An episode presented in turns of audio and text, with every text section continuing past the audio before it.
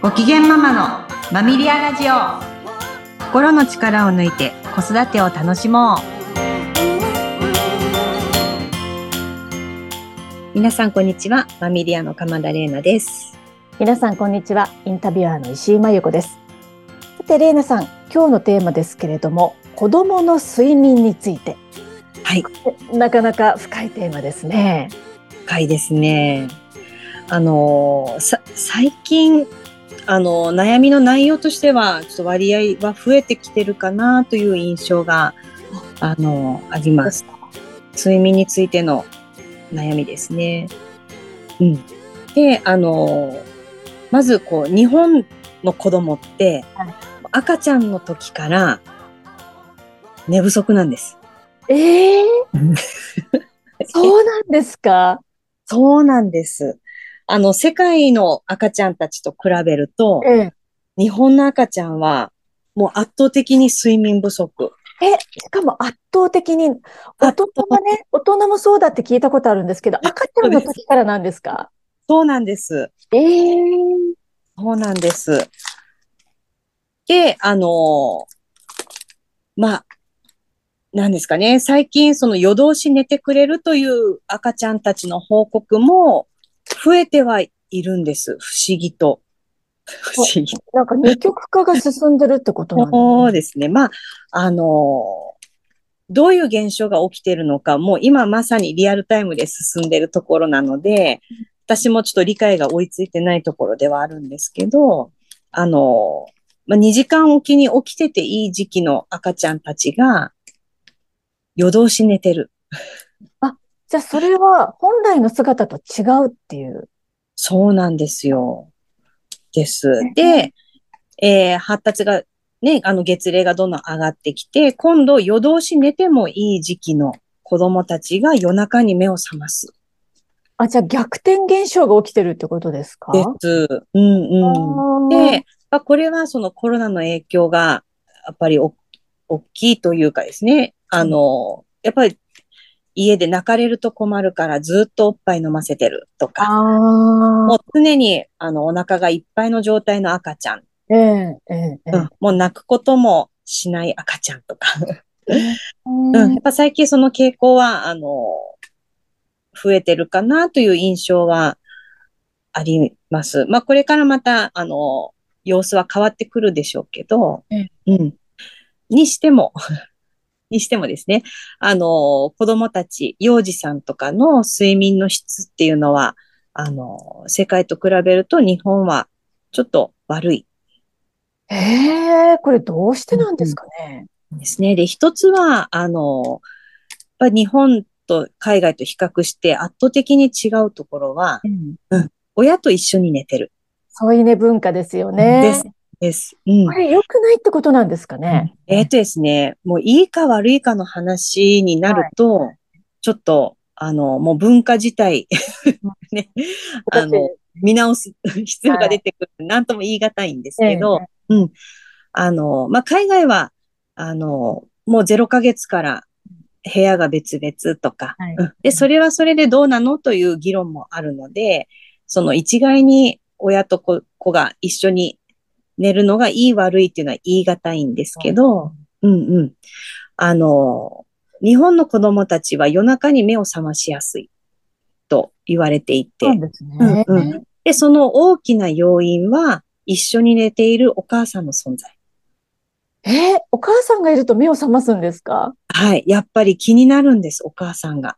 ええ なので、あのー、レム睡眠、ノンレム睡眠とかあるじゃないですか。はい ああのね、大人も、あの、睡眠の質を見直す時代に来てるので、メカニズムは子供も一緒なんです。うんうんうんうんなので、あの、脳の働きで、はいまあ、睡眠が浅くなる時間帯と深くなる時間帯とあります。はいうんで、浅い、ね、睡眠が浅い時間帯って、やっぱり、あの、もぞもぞしたりですね、パッと目が覚めたりってするんです、子供は。はいはいうん、で、その時に、あの、お母さんが寝ていると、ええお母さんを起こしたくなったりとか、ああ、そうか自分だけ起きてるの もそう寂そうしいそかう、ら。なそうそう、なんで寝てるのとか、ああ、うんうん。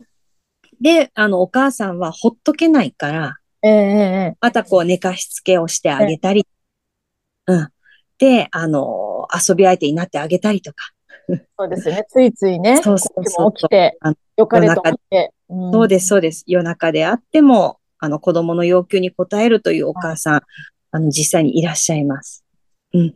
でも、睡眠というのを考えたときに、うん、やっぱり夜は寝るんだよ、と伝えてあげないといけないし。うん。はい。で、あの睡眠の深さ、浅さっていうのは、もう人体のメカニズムであるものなので、ええうん、夜中に目が覚めることに対して、親が対応する必要は実際ないんです。あ、もうコントロールできないものなんですね。うん、うん、です。で、うとうとしてるので、ほっとけば寝るんです。ああ、うんなるほど。そうです。なんで、一人で寝るのも力、あー一人で寝れるようになるのも発達なので、うん。なので、あのーまあ、1歳超えたらですね、もう、これから一人の方がいいってことなんでやっすぱね。いいのかなあと、ーここに関してはもう本当にうんあの、ご家庭それぞれの考えがあると思うので、ねえうん。でも、あの、寝てる間まで安心感を与える存在である必要はないんです、保護者は。そうなんですね。ちょっとそこうはん切り離して考えた方がいいってことなんですね。そうです。やっぱり自分で寝れるようになるっていうのは大きな自信につながるので、おーうん。で、しあの、しっかりといい質の睡眠が得られると、子供たちの日中の活動が全然変わってきます。そうですよね。睡うん眠やっぱり大事ですよね。そうです。なので、感触がひどいとか、ええええあの、言葉の出が遅いとか、はいあんまりよく食べてくれないとか、なんかそういう悩みがあられる方は、ちょっと睡眠を見直していただいて、うんあの、睡眠の質をちょっと改善していくっていう取り組みをしてみるのも一つかなと思います。そうですか。そうするとうん日中のお困りごとが解消される可能性もあるってことですね。そうですね。あーまあ、ちなみに、あの海、海外の基準で、アメリカの小児、あの、小児学会が発表している、幼児さんの睡眠時間、はい。ね、あのお昼寝も含めて13時間。結構な長さなように思います結が。構寝て、うんねえ。だってもう8時に寝ないと、ああ、それは達成できないってことですもんね。睡眠はもう確保できません。ああ。で、今の日本の子供たち、うん8時に寝てる子少ない。あんまり聞かないですよね。うん。です。なので、もう8時までには、あの、就学前のお子さんに関しては、ね8時台には寝てほしいかなと思います。ああ、それはやっぱりこうね、仕事してたりするとなかなか難しいですよね。なんで、まあ、添い寝のままでいると、ええ。ママが寝ないと寝ない子になっちゃうんです。ああ、そうか、それでどんどん後ろ倒しになってしまうってことですよね。うん。家事が片付くまで寝たくないじゃないですか。ええ本当そうですようね。んうん。です。なので、できるだけ早い段階で一人で寝れるようになっとくと、ええ。ママが楽なんです。あ、後々自分が楽。そうです。ああ、なんだよって言えば子供が勝手に寝てくれる。なるほど。寝る時か間だらよ。ゆっくり家事したり、ドラマ見たりできるじゃないですそれはいいですね。ぜひそうしたいものです。か。はい。なので、まあ、1歳超えて、あの、今日から一一人で寝るんだよって言うと、もうすごく、あの、パニックになっちゃあうのりで、ますよね。あの、お人形さんを用意してあげるとか、ああ、うんあの、少しずつ、あの、一人で寝る練習を重ねてとか、うん。最初は、あの、泣き叫んで一緒に寝たがったりします。ですようんね。でも、1週間も経てば一人で寝るようになります。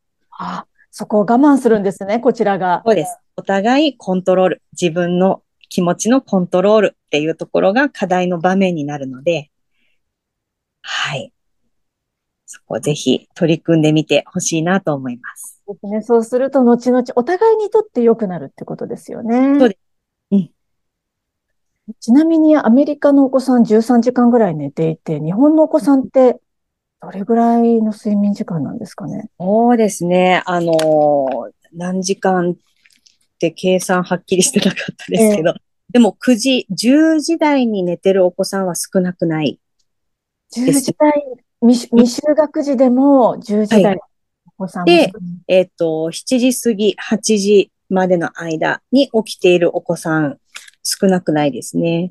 そうすると結構睡眠時間短いですよね。あの、7時過ぎ、8時台に起きるっていうのはもう朝ぼんやりしちゃって、うん遠生活になかなか乗れないです。